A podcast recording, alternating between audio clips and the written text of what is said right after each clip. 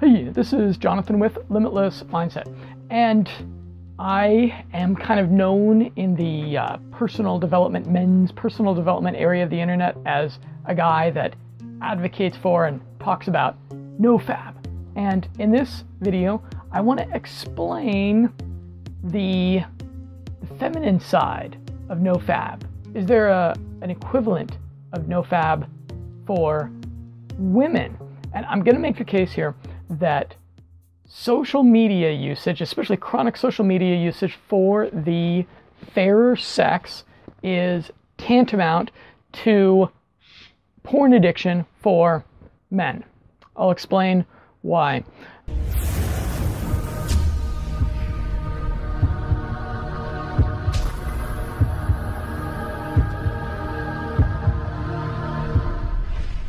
So, okay, so let's think about no fap for men. I think almost everyone kind of understands that if you take a man and he has like a a, ba- a real problem with porn, he's like looking at it a couple times a week, maybe he's looking at it every day, a couple times a day, and you're you're looking at porn and you're looking at this portrayal of a fertile woman and then you are ejaculating alone into your hand in the dark and what you're doing is you're kind of tricking your genes. In some ways, our genes are incredibly intelligent and they store this, this vast, vast amount of information. But in some ways, our genes are really pretty stupid. And so when you look at porn as a man, you're communicating to your genes, you have just done, you've just fulfilled your biological imperative. You just procreated.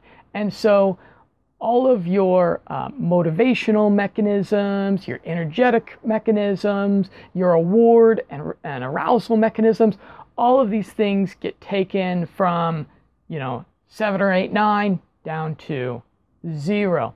And this is why when you hear men talk about nofap, you hear over and over this story that I was, you know, low energy and unmotivated, brain fog, disinterested in people.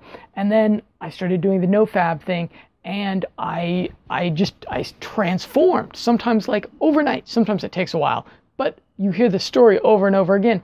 And it's because there's this thing that is within the four corners of our glowing rectangular screens and it is mimicking this natural human thing that we do that is so important to our longevity of our genes on this planet. The most the most important thing biologically speaking right? And we're replacing it with a really cheap substitute. So and and I'm going to do a, a thing that's perhaps inadvisable here, which is I'm going to be a man giving advice to women. So there's going to be a lot who are going to be like, who do you think you are? But listen, listen to the case that I make a little bit here.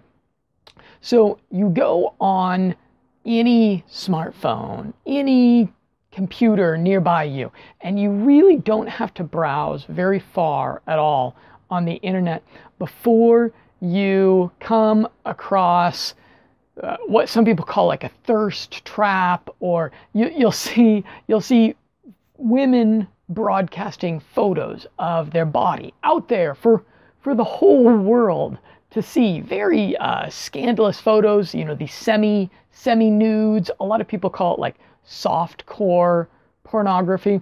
And especially if you go on a website like Instagram and Facebook, boy, you really won't have to scroll far before you come across some really, really egregious examples of this. And social media, things like Instagram especially, are really in a remarkable way transforming eh, transforming a worrying large proportion of the attractive female population of the planet into like soft core pornography uh, distribution nodes of themselves, right? It's it's it's a really strange thing, and I think this is one of these wide scale sociological experiments that we need to be like whoa whoa whoa whoa whoa guys let's let's examine let's let's examine the data a little bit and think a little bit rationally about this before we do this experiment with millions and millions or billions of people because if we think let's think a little bit about the female evolutionary psychology let's think a little bit about the uh, the cave woman, right? And the cave woman, her survival, it, it has everything to do with the caveman, right? He needs to go out there and kill a buffalo and bring her home some protein. It has everything to do with her being in a state of relative social tranquil within her cave person tribe you know you can imagine if there's if there's a cave woman who was really ostracized by her tribe. She was kicked out in the cold, no food, away from the warm, flickering flame of the tribal fire, right? That would, that would have been a, uh, a gene death event. So women have this natural inclination towards social, emotional validation. They, they need it a bit more. And you could look at how you could look at how men have a inclination towards physical aesthetic beauty. It's it's a bit more of a big deal for us. And this is of course because uh, from our evolutionary psychology for, for our reproductive strategy, we are driven towards preferring the most the most fertile females, right? That's why we're a bit more aesthetic, whereas women are going to be a bit more uh, focused on getting that like emotional validation. Because if if the woman of the past who existed for you know the hundred thousand years preceding us, if she wasn't uh, emotionally secure, then that would could be a really serious adverse thing for her. Obviously, obviously things are totally different now. So what we have basically, so we so we have uh, these women attractive young women who who they they look great. They look great out there broadcasting their bodies and and it is, you know, I I enjoy looking at a good-looking woman as much as the next guy does. But what they're doing is they are satisfying this emotional validation need with a system, with a digital system that allows them to contact every single person on the face of the earth. And it's a thing where the natural human yin yang thing that goes on, where masculine and feminine, we complement each other's strengths. It's the, the internet and uh, the technologies that broadcast uh, JPEGs and uh, the FLVs and the video files all of these technologies are driving a wedge, are driving a very sharp wedge in between that yin yang thing that goes on, where we're supposed to naturally val- where we're supposed to naturally address each other's emotional, physical needs, and in doing so, we uh, successfully reproduce and you know have good families and good relationships, etc. And so, uh, just think about this a little bit. You know, think about I bet you know some women that do this thing, that do the thing where they take like like 50 different selfies a day and then out of those 50 about 5 turn out to be like really rock solid and so they they look sexy in these and then they're you know uploading and uploading and uploading. And then if you ever go and look at their photos, they just have tons and tons of likes. And then they have like hundreds of comments from guys that don't know them, from guys that have zero chance of getting to know them, saying, you know, hey, beautiful, you you look amazing, I'm in love. And, you know, they're writing uh, gross, rude things some of the time.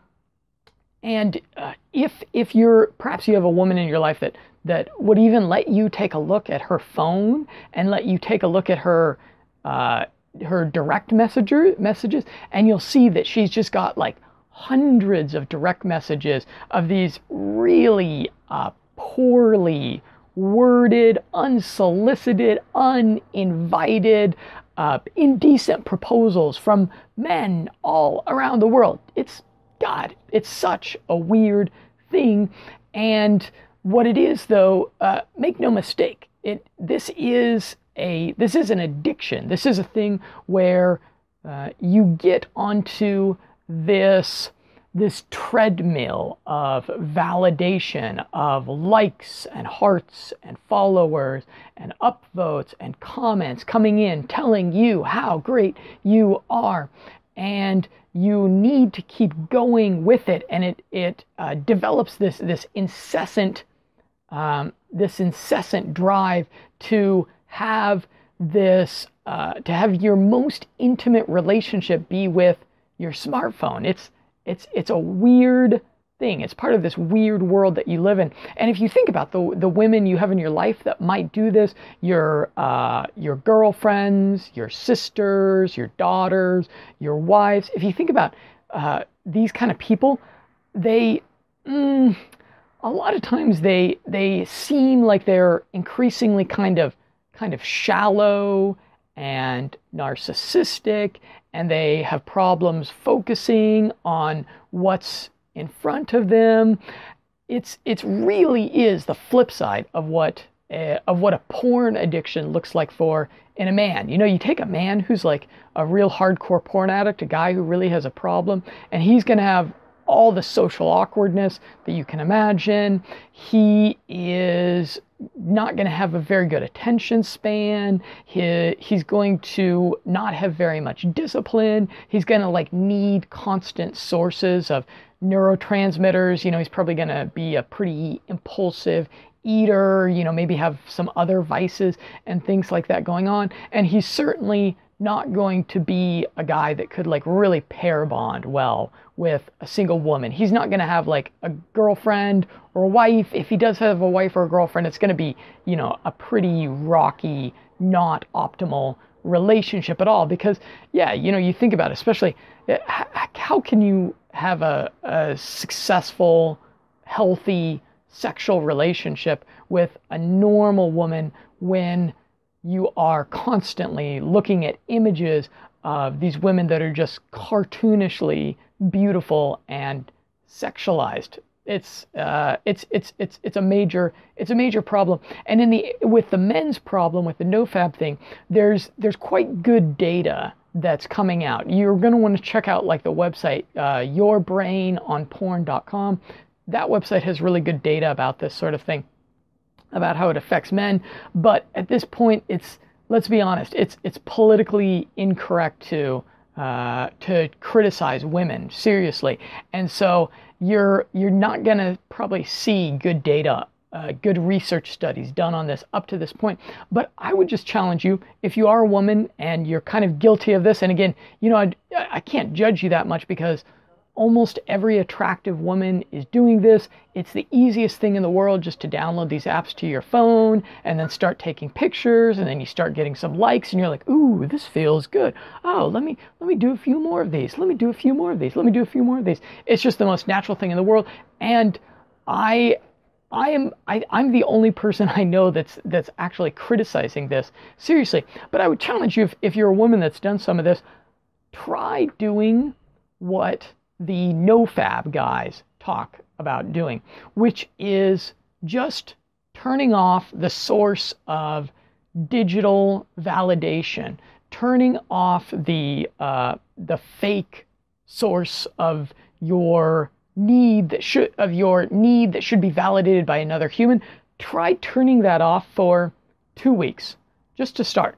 You can just go and uh, the easiest thing would be to just remove Instagram from your phone. If you think you really might have a bit more of an addiction and that's difficult, then you know go and install one of these things that blocks the application and just block it for two weeks and do two weeks without it, without uploading anything, without getting that uh, that feedback going on, and just just see how you feel. And I bet you you're gonna feel a whole lot more human after those two weeks. And then after that, try to do it for a month. Again, you can go back to this after the month is is over. I mean, there's you know, if we look at things from like a libertarian perspective, there's nothing like there's nothing fundamentally morally wrong about this.